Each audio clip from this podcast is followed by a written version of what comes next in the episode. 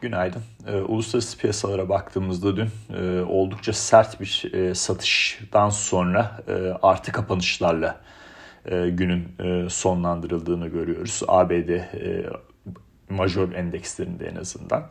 E, şimdi burada e, tabii bu güzel bir e, nokta her şeyden önce. E, niye güzel bir nokta? E, işte bu hafta çünkü e, bu dipleri al e, düşüncesinden yükselişleri sat düşüncesi ne geçiş olacak mı olmayacak mı e, şeklinde ben açıkçası kafamda düşünüyordum. E, çünkü geçtiğimiz hafta çarşambadan cumaya kadar ki olan e, gidişat e, yani dipten al e, senaryolarının gün içinde tekrardan satışlarla e, karşılaştığını bize gösteriyordu. Bu sefer tam tersi bir durum söz konusu oldu.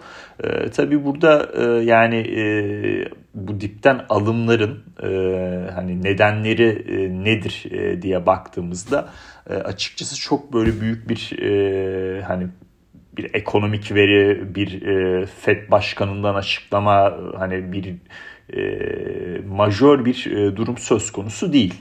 E, burada tamamıyla bir e, anladığım kadarıyla S&P 500'ün e, bu teknik e, tabirle işte o e, en tepe noktasından %10 düşerek correction'a girmesinden sonra e, burada bir miktar e, herhalde tekrardan alım yönlü bir duruma geçtiler.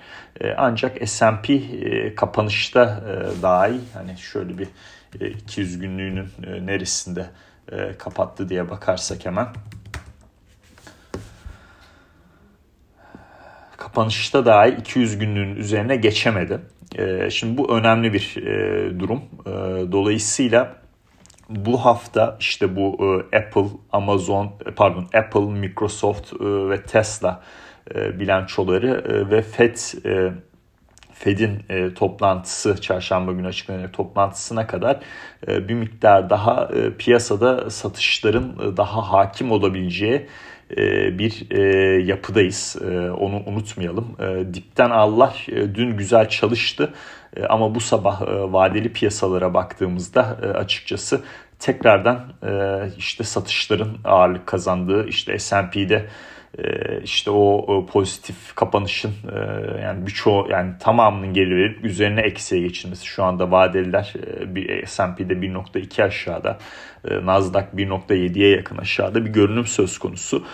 O yüzden tamam artık buradan tam daha da aşağısı olmaz dememiz zor ama yavaş yavaş piyasada pozisyonlanmalar long bacaklı olarak bu diplerden alma noktasında e, bir miktar e, piyasa katılımcılarının herhalde e, uyguladıkları bir stratejiye yavaş yavaş dönüşüyor.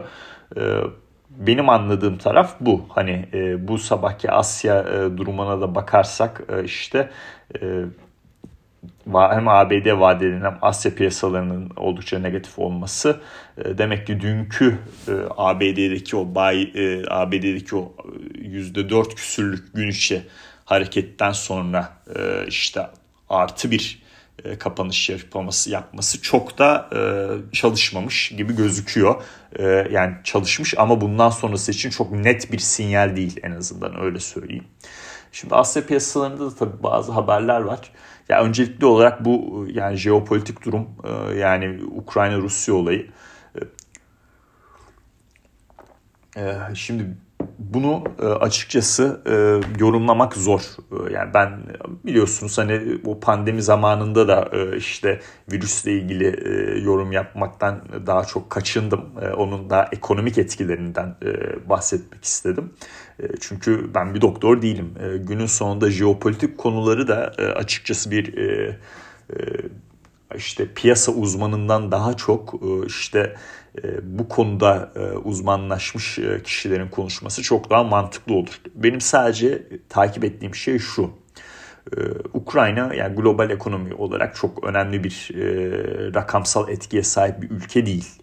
E, ancak e, Rusya'nın Ukrayna'ya daha da ilerlemesi e, günün sonunda ekonomik açıdan bazı şeyleri etkiliyor. Bir işte e, benim en çok takip ettiğim e, Rusya'nın Ukrayna'da ilerlemesi demek. Çin'in Tayvan'a da daha etkin olması demek. Orayı e, orada istediğini e, dikte edebilmesi demek. Şimdi bu tabii e, global bazda işte yarı iletken çip üretiminin oldukça e, önemli olduğu bir ülkede e, böyle bir e, işte krizin tam anlamıyla geçmediği bir dönemde yarı iletken krizinin tam olarak geçmediği bir dönemde bu tabi kolay hazmedilebilecek bir şey değil. Dolayısıyla burada Batı dünyası e, sadece Ukrayna değil aynı zamanda farklı e, gidişatları da e, işte Güney Asya denizindeki gidişatları da gördüğü için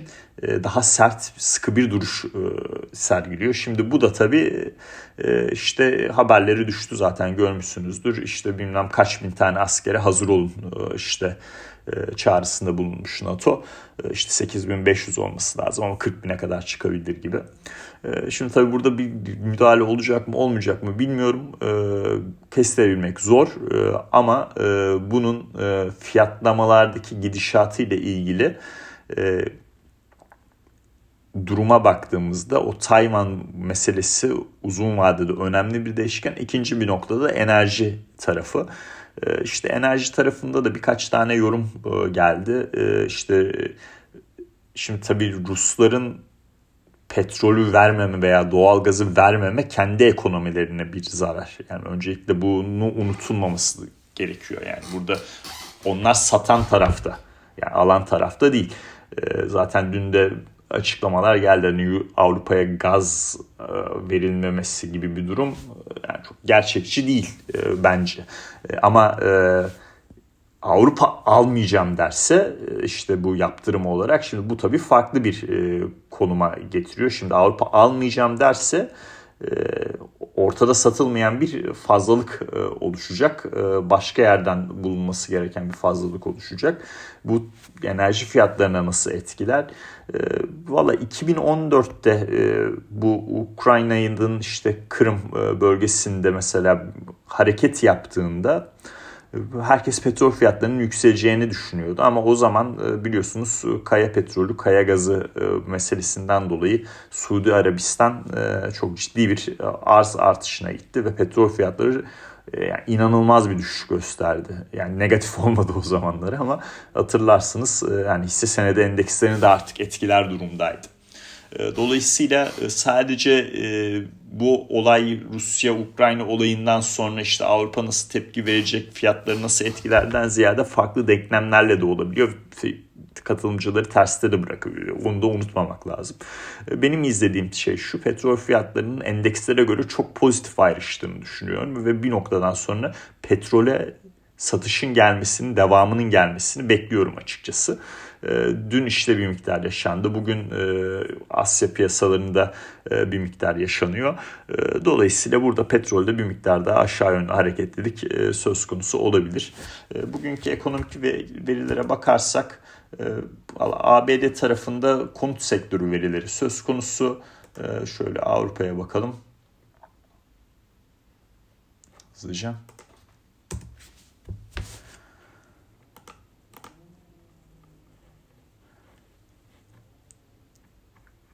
Avrupa tarafında işte onda da çok öne çıkan bir aşırı önemli bir veri. Ben açıkçası ya bir IFO verisi var. Ee, Almanya'dan 12'de gelecek Türkiye saatiyle işte iş güveni. O bu etkili olabilir.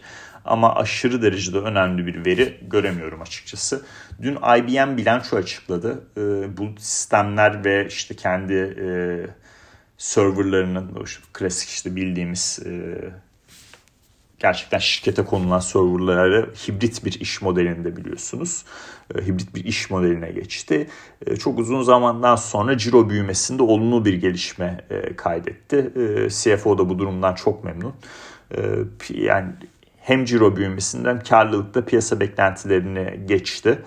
Bundan sonra da seans sonrası işlemlerde %7'ye kadar yükseldi. Ancak işte piyas yani risk algısının kötü olmasından ötürü e, tabii e, o korul o primleri e, o seans sonrası işlemlerde çok tutturamadı. Ondan sonra tekrardan e, yatay bir seviyeye doğru yöneldi. Ama IBM açısından pozitif bir gelişmeydi dünkü bilanço. Daha da önemlisi e, işte büyük sermayeli teknoloji şirketleri için de önemli bir göstergeydi. Bugün e, Apple e, bilançosunu açıklıyor olması lazım. Hemen bir kontrol edelim.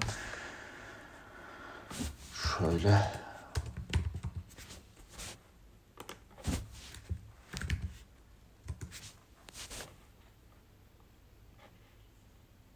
Çok özür diliyorum. Apple 27'sinde bilançosunu açıklayacak.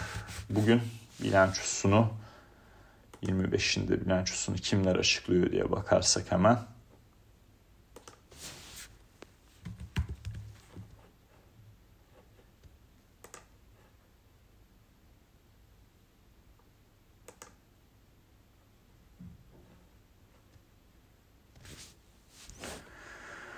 E, 3M e, bilançosunu açıklayacak. E, önemli bir oyuncu. Şu yüzden önemli bir oyuncu. Bu tedarik zincirleri konusunda iyi bir gösterge. 3M'in açıklayacağı bilanço. Hem dün açıklanan PMI verilerinde Avrupa tarafında işte bu tedarik zincirlerinin problemlerinin ne dair pozitif e, gelişmeler vardı. ABD'deki imalat verisinde de bu detaylarda bu gözüküyordu. Bu arada ABD'nin hizmetler ve imalat e, market e, PMI verileri Ocak ayı için iyi gelmedi. Onu söyleyeyim. Ama ISM'leri takip etmek daha yararlı olacak. Dolayısıyla ben ISM verisini bekliyorum. E, daha önemli bir e, piyasa e, hareketlendiricisi o veri ABD piyasaları için ama bu da kulağımın arkasında duracak kulağımda bir not olarak iyi gelmeyen bir hizmetler verisi vardı ABD tarafında. Onun da herhalde bir miktar nedenleri de gene fiyat baskısı olarak çünkü fiyatlardaki artış devam ediyor söylenebilir. E, başka hangi şirket bilanço açıklayacak diye bakarsak e, Microsoft e, bugün açıklayacak. Bu önemli. Seans sonrası açıklıyor, açıklayacak. Ya ben açıkçası iyi bir bilanço bekliyorum. Microsoft'u hani şey olarak bakarsanız, grafiksel olarak da bakarsanız güzel bir teknik noktaya da geriledi. İşte 200 günlüğüne 200 günlüğünün altına düştü. Ondan sonra üzerinde kapattı. Bugün de tekrardan muhtemelen piyasa kötü olduğu için altına düşecektir. Ee, ama e, işte Microsoft'un e, bilançosu sonrası bunun üzerine çıkması oldukça e, önemli olacak diye düşünüyorum. Bu şekilde yani piyasada volatilite yüksek, VIX endeksi çok yüksek, gün içi volatilite çok yüksek.